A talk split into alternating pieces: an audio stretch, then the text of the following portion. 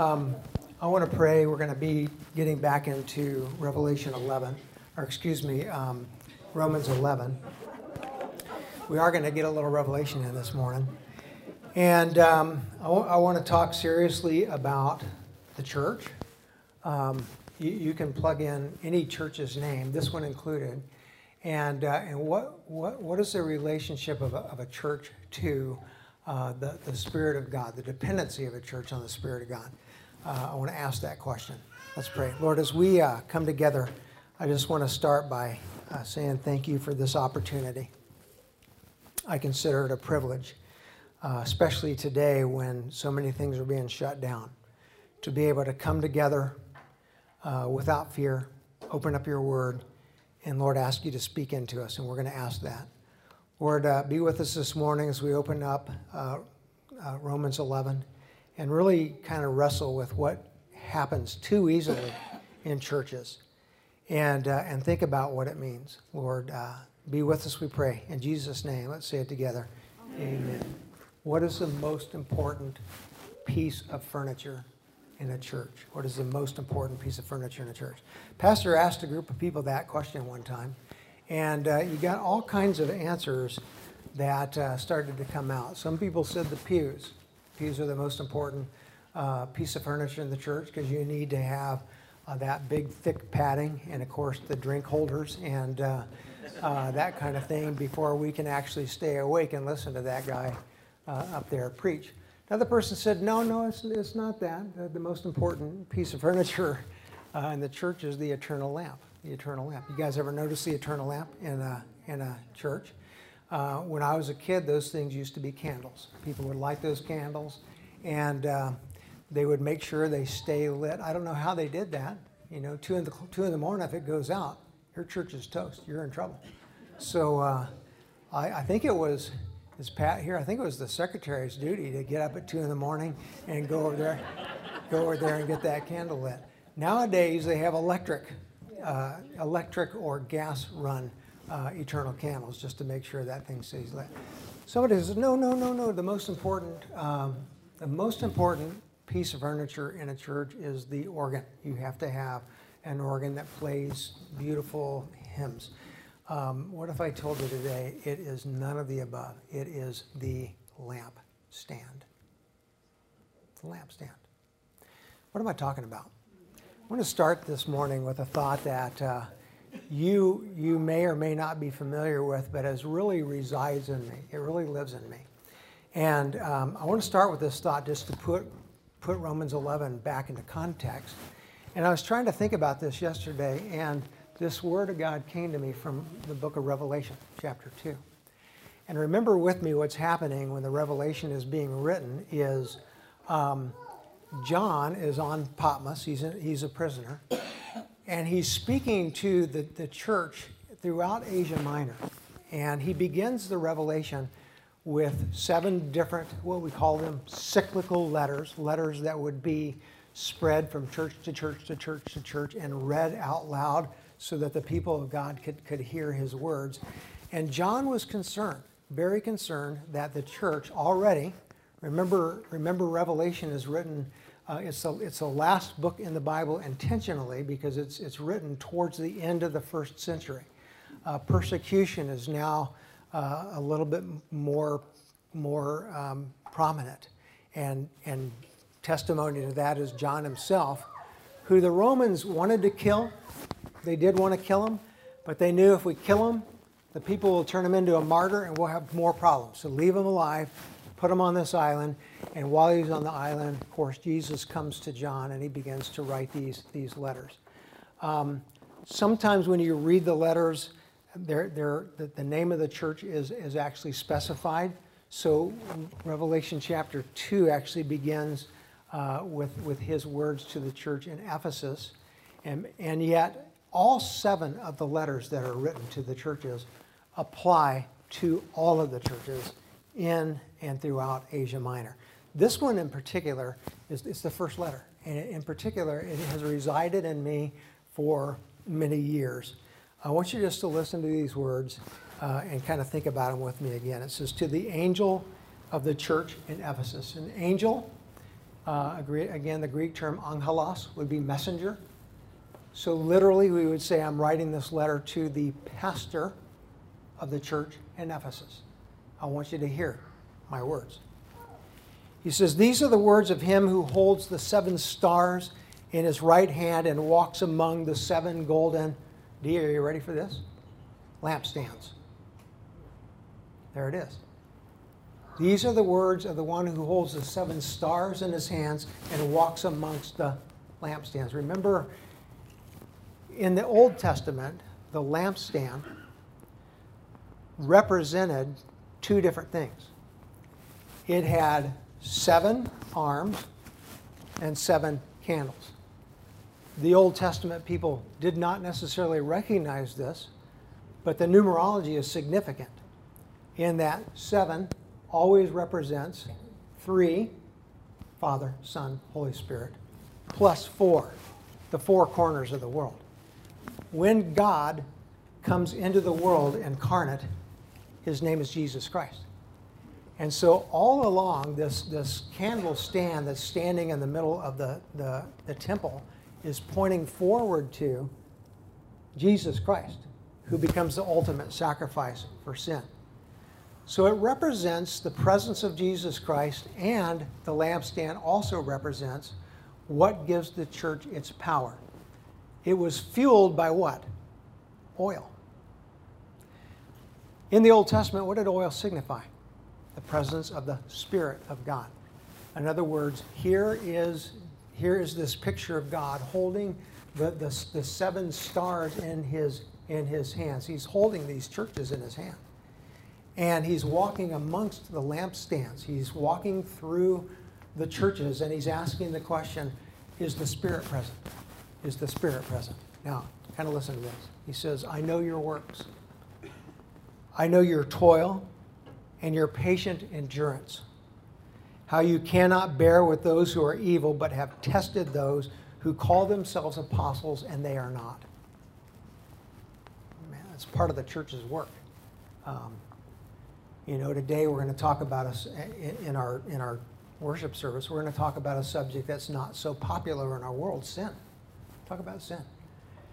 And it strikes me that part of the work of the church today is to say, how in the world are there churches in America today who have removed hell from the Bible? And somehow tell people, look, as long as you as long as you, you, you believe in Jesus and, and as long as you try to live a good life, you're going to heaven. No. The Bible talks about heaven and hell. And so part of our work is this you test, you test what is being said against the true word of God. And John is actually commending the church in Ephesus for that. He says, I know that you're, you're patiently enduring and bearing up for my name's sake and have not grown weary. Uh, he's talking to the church in Ephesus. If you've never been to Ephesus, that's modern day Turkey.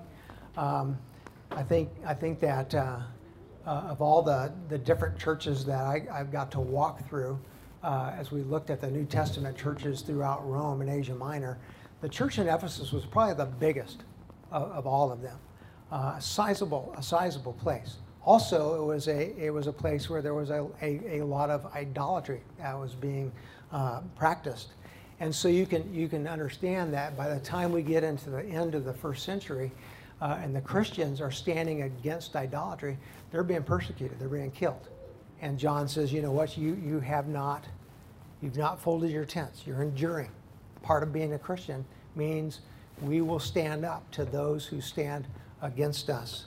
And, uh, and we will love those who persecute us. Um, just a small, small image from, from television last night. Uh, most of you have heard of this incident where this, uh, this person decided to shoot two police officers. And they actually ca- captured on film. This person going up to a police car, boom, boom, shoots. They put the officers in a hospital. And so now you have some police officers standing out in front of the hospital. And can you believe this? That, that a group of people come to the hospital to mock, to mock the police men and women that are in the hospital. And so they're standing out in front of the hospital saying this I hope they die. Let those police die. In the first century, Christians stood together and they heard people curse them. Let those Christians die. And Jesus said, Of your persecutors, love them. Love them. Pray for their souls. Seek to bring me into their lives.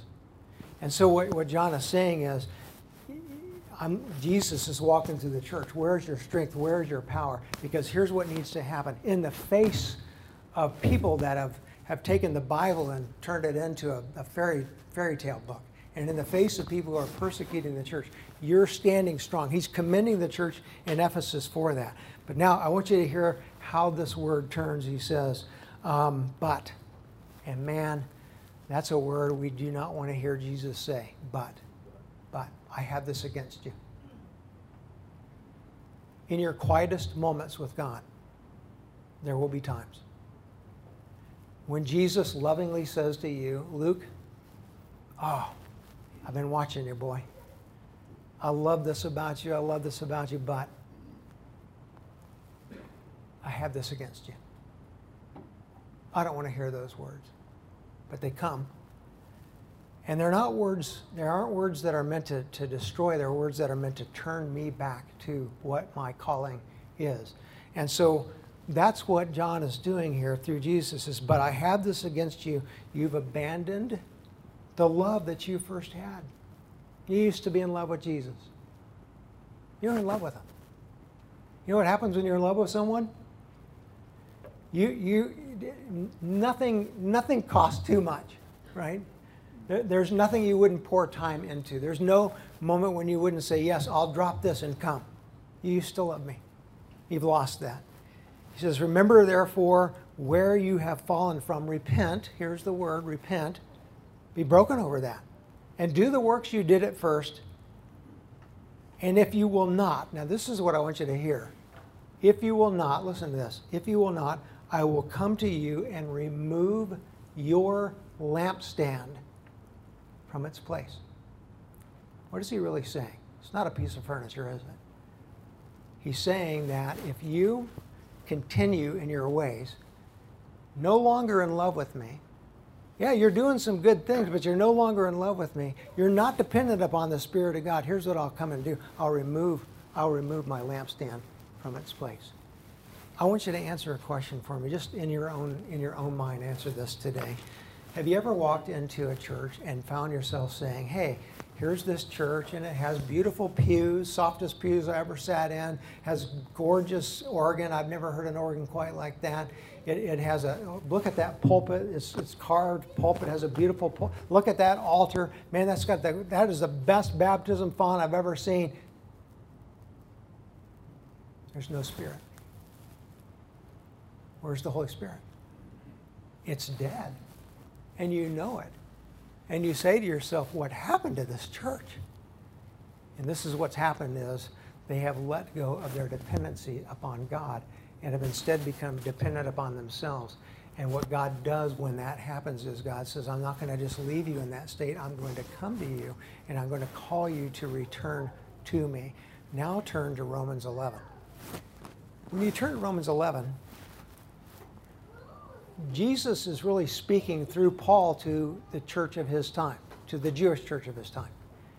And he's saying pretty much the same thing that John spoke when he spoke these words to Revelation in Revelation 2. He's reminding the, the church of, of Israel, the, the Jewish church, that they have lost their first love, that they are not depending upon God and his promises, that they have missed who Jesus Christ is, and he's saying, I am going to remove your lampstand. This is hard words.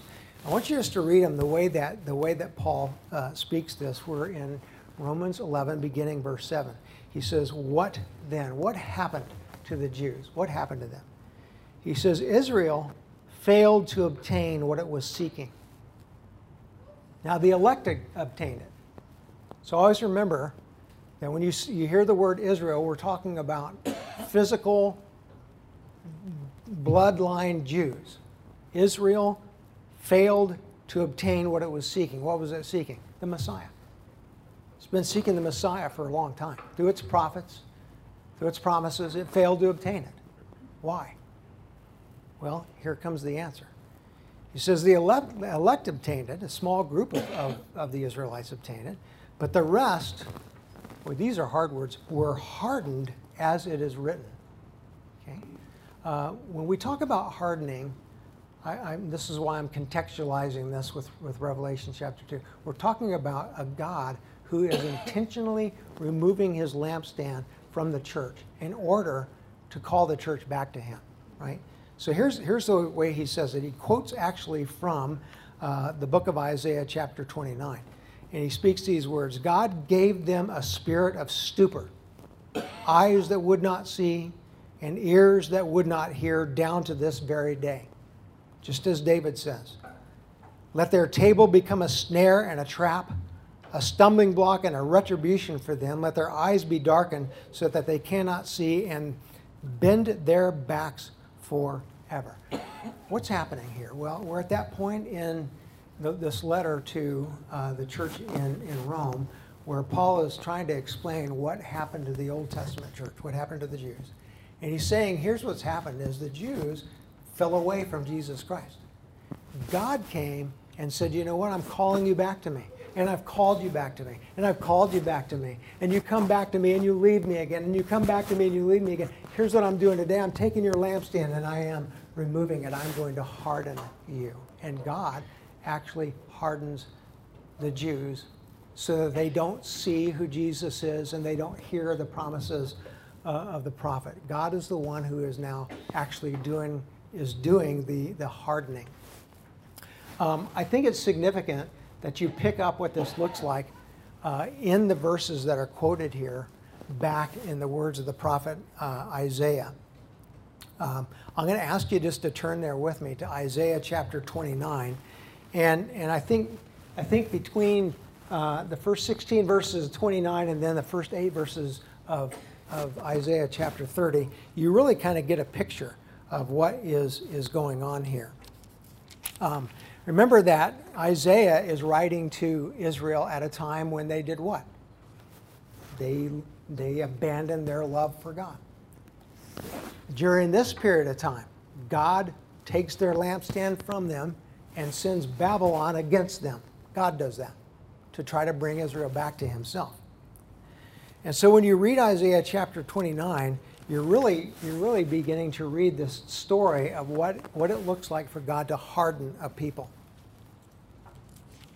Uh, here, here, here are some words I just want you to kind of pick up on uh, from Isaiah chapter, chapter 29.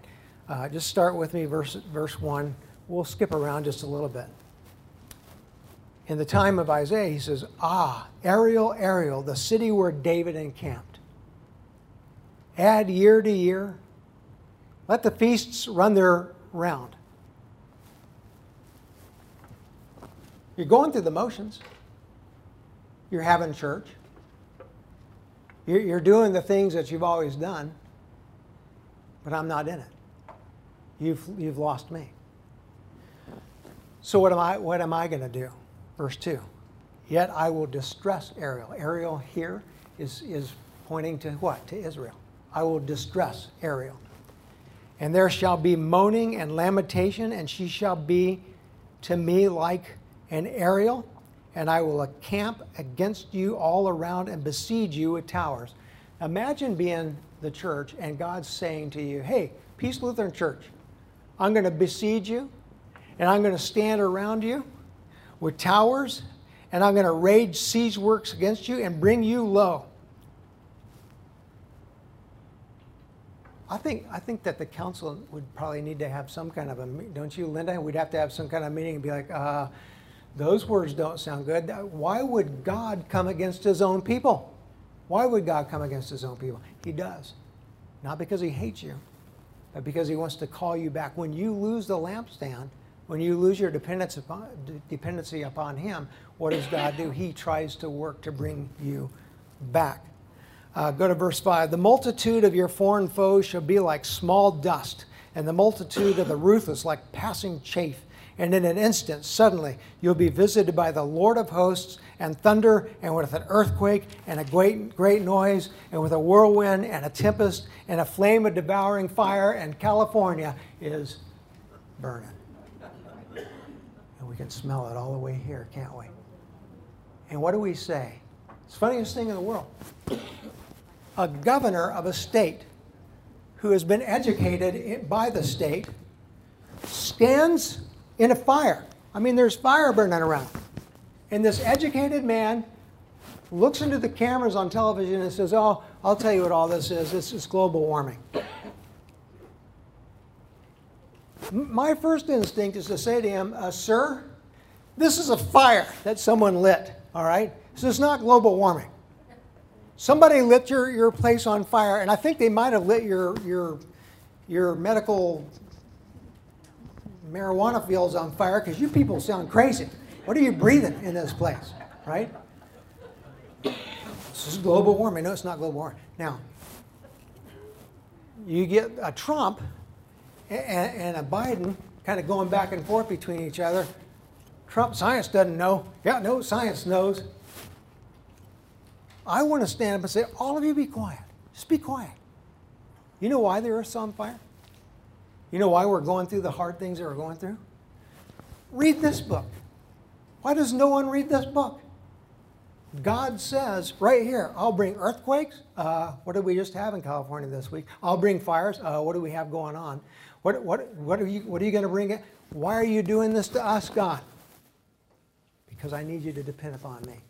And if you will not, I will remove the lampstand from its place. All God is trying to do is bring people back to himself. That's all God is trying to do right now. The earth is screaming out loud, please, people, this isn't about science. This isn't about election. This is about a group of people saying, we acknowledge you, God. You are God.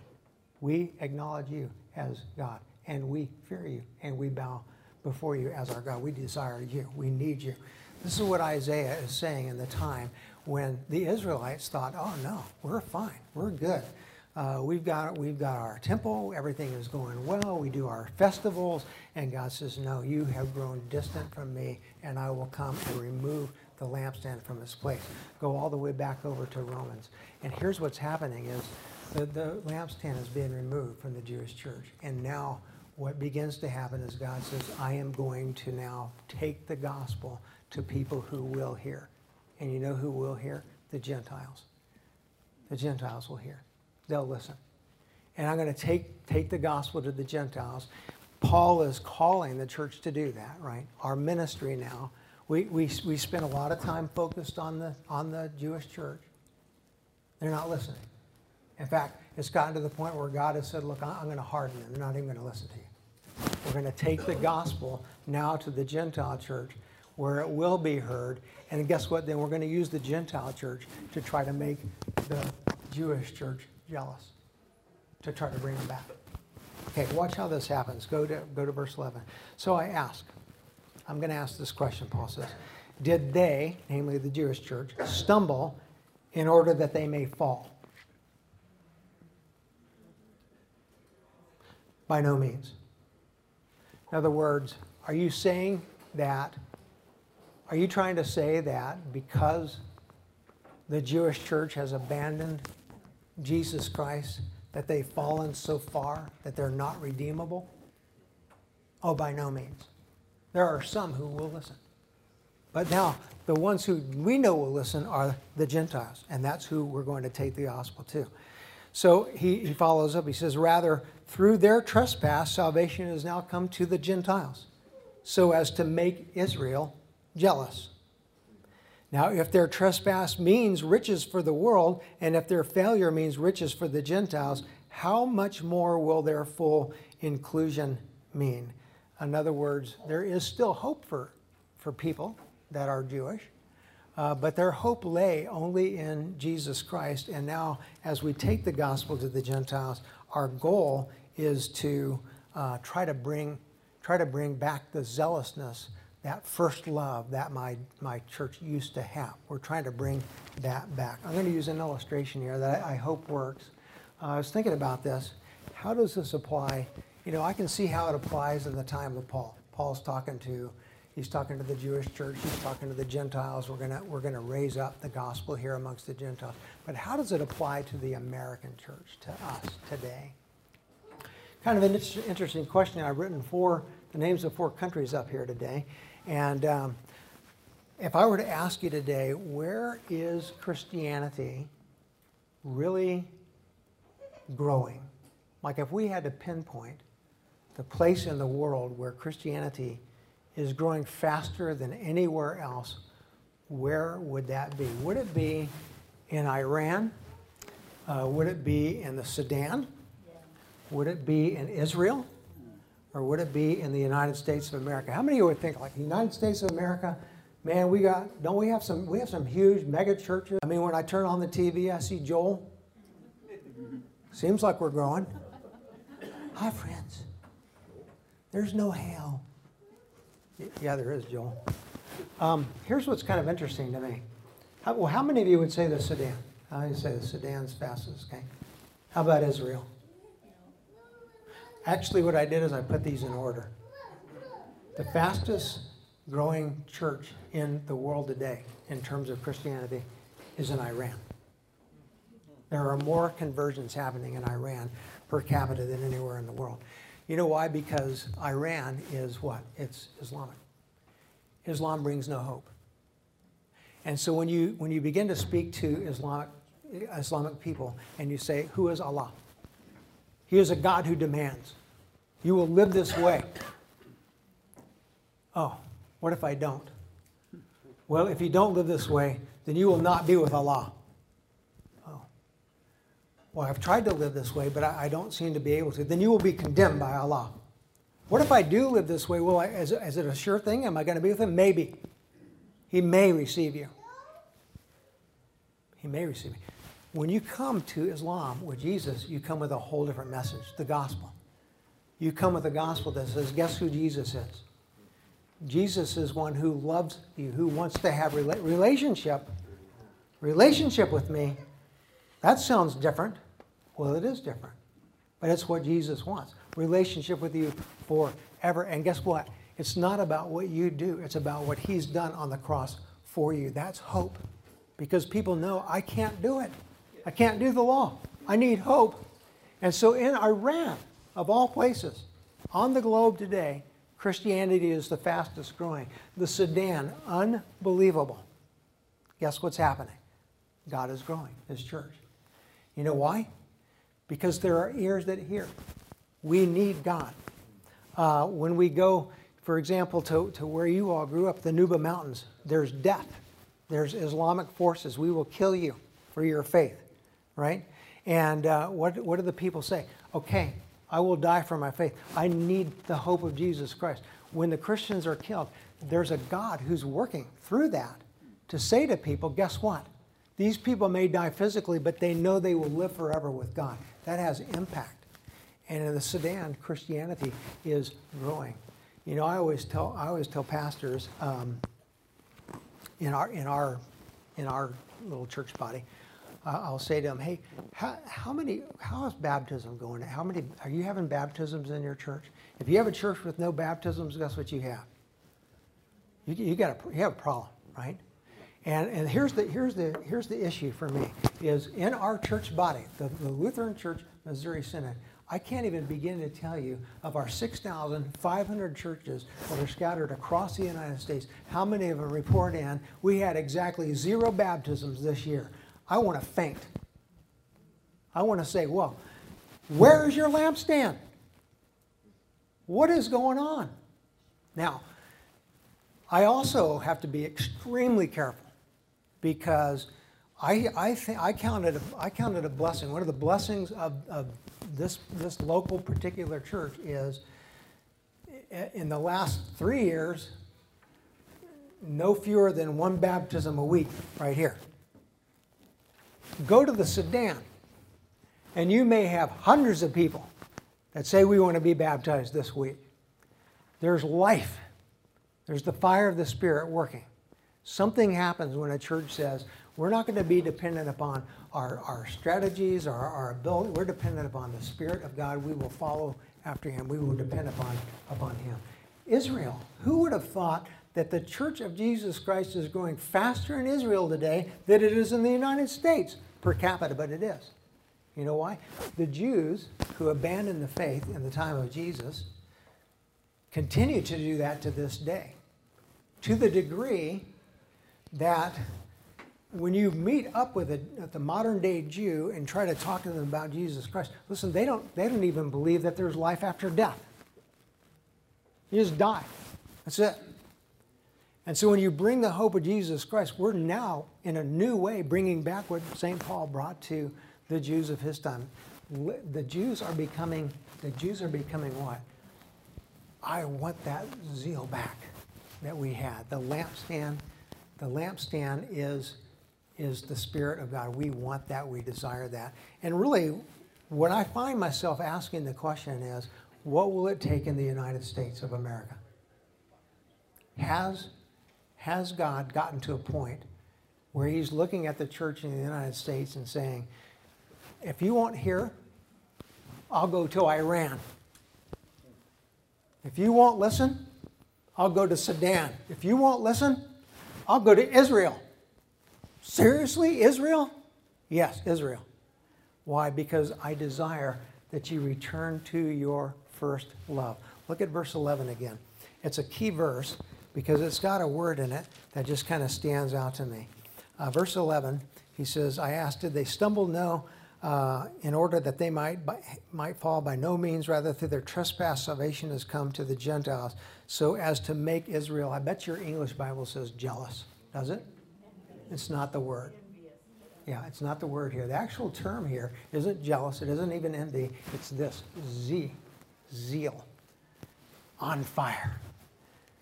What was it that caused the Jewish church at, the, at its beginning to say we're a light to lighten the Gentiles? We're a city set up on a hill. You know what it was? It was dependency upon God. We depend upon God. When they lost that dependency, they lost their lampstand. And I think in, a, in the American church today, one of my great questions is is it possible that America has lost its lampstand, its dependency upon God, and that part of what God is doing in our midst right now is He's saying, I'm calling you back to dependency upon me. Um, go to verse 13. He says, Now I'm speaking to you, Gentiles, inasmuch then as I am an apostle to the Gentiles he says, um, I magnify my ministry in order to somehow make my fellow Jews zealous and thus save some of them. Paul never loses sight of, of the people that he loves. He, he himself was Jewish, right? And, and now he's become a follower of Jesus Christ. He says, I would love to be able to save some of them. Verse 15 For if their rejection means the reconciliation of the world, what will their acceptance mean but life from the dead? Uh, it's almost a play on, on words, by the way, because the Sadducees did not believe uh, in the resurrection at all. And Paul plays on those words and says, you know what? Your acceptance of Jesus would mean life from the dead. Uh, verse 16 If the dough offered as its first fruits is holy, so is the whole lump. And if the root is holy, so are its branches. True Israel is the church of Jesus Christ. It's, it acts like dough uh, it, it is meant to leaven the entire loaf, right? It's the root, it's that dependency upon Jesus Christ uh, for salvation.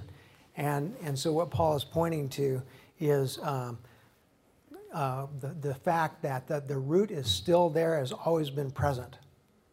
Uh, verse 17 if some of the branches were broken off, i.e., the, the, the Jews that are unbelieving, and you, although a wild olive shoot, were grafted in amongst the others and now share in the nourishing root of the olive tree. Do not be arrogant toward the branches. Okay, so he's speaking to the Gentiles. Um, when you go into Israel or you go into Rome and the, the Middle East, a lot of olive trees, right? And sometimes they shoot, shoot off and you'll have little shoots. They're not cultivated. And what he's saying is you take a real olive tree and its root, and it's this picture, it's a picture of what? Olive oil is what lit the lamp in the temple. And so he's saying, rooted in Jesus Christ, the church, grows up like an olive tree. This is the Jewish church. By the time of Jesus now, branches are being broken off. You no longer are believing. The wild shoot are the Gentiles. You're like a wild shoot. Now you're being grafted in.